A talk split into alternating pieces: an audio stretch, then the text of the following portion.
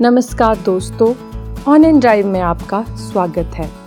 आज हम आपके लिए लेकर आए हैं एक प्रेरक प्रसंग। इस तरह के ज्ञानवर्धक प्रसंग सुनने के लिए गूगल पर सर्च करें on and web service search में आई जानकारी में आपको जाना है on in dot in website पर, जहाँ आपको विस्तार से अनेकों विषयों पर ज्ञानवर्धक जानकारी मिलेगी।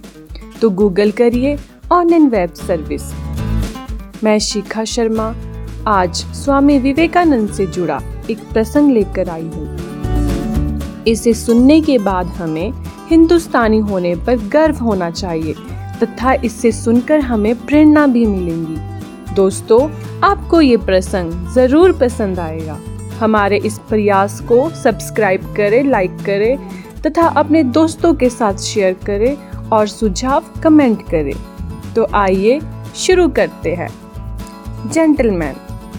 ये बात उस समय की है जब स्वामी विवेकानंद जी प्रथम बार विदेश यात्रा पर गए थे और वहाँ उनके स्वागत के लिए कोई भी मौजूद नहीं था।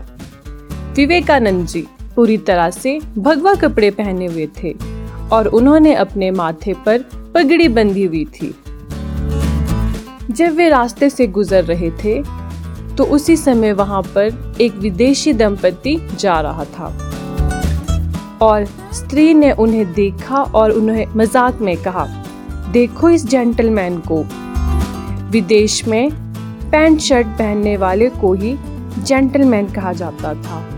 और अगर किसी का पहनावा अलग हो या विचित्र हो तो उपहास करके उसका मज़ाक उड़ा के उसे जेंटलमैन कहा जाता था।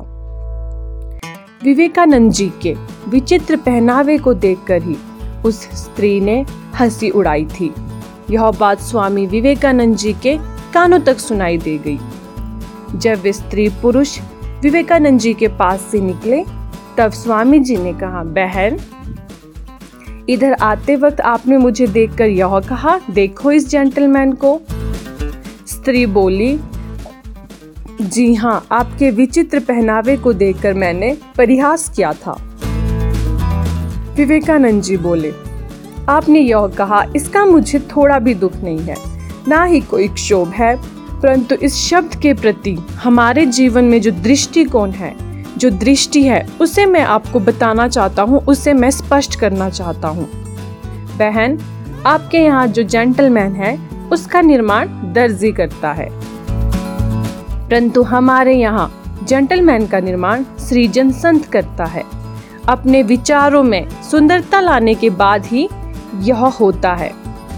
आपके देश में व्यक्ति दर्जी द्वारा सीले कपड़े पहनकर बाहर निकलता है और उन सूट, बूट या पैंट, कोट पहन के जब वो बाहर निकलता है तो उसे जेंटलमैन कहा जाता है। भले ही उसे संस्कार कुछ भी ना आते हो, उसके संस्कार अच्छे ना हो, वो अंदर से बिल्कुल भी अच्छा ना हो, फिर भी उसके पहनावे को देखकर ही उसे जेंटलमैन कहा जाता है। लेकिन हमारे देश में ऐसा नहीं होता। हमारे देश में व्यक्ति कपड़ा कैसा भी पहने, अगर वह अंदर से संस्कारी होता है तो ही उसे जेंटलमैन अर्थात सज्जन कहा जाता है। आपके और मेरे विचार में जेंटलमैन की व्याख्या का बस इतना ही फ़र्क है। हमारी भारतीय संस्कृति महान है। आज के इस प्रेरक प्रसंग में दोस्तों इतना ही, फिर नए प्रेरक प्रसंग के साथ मिलेंगे। धन्यवाद।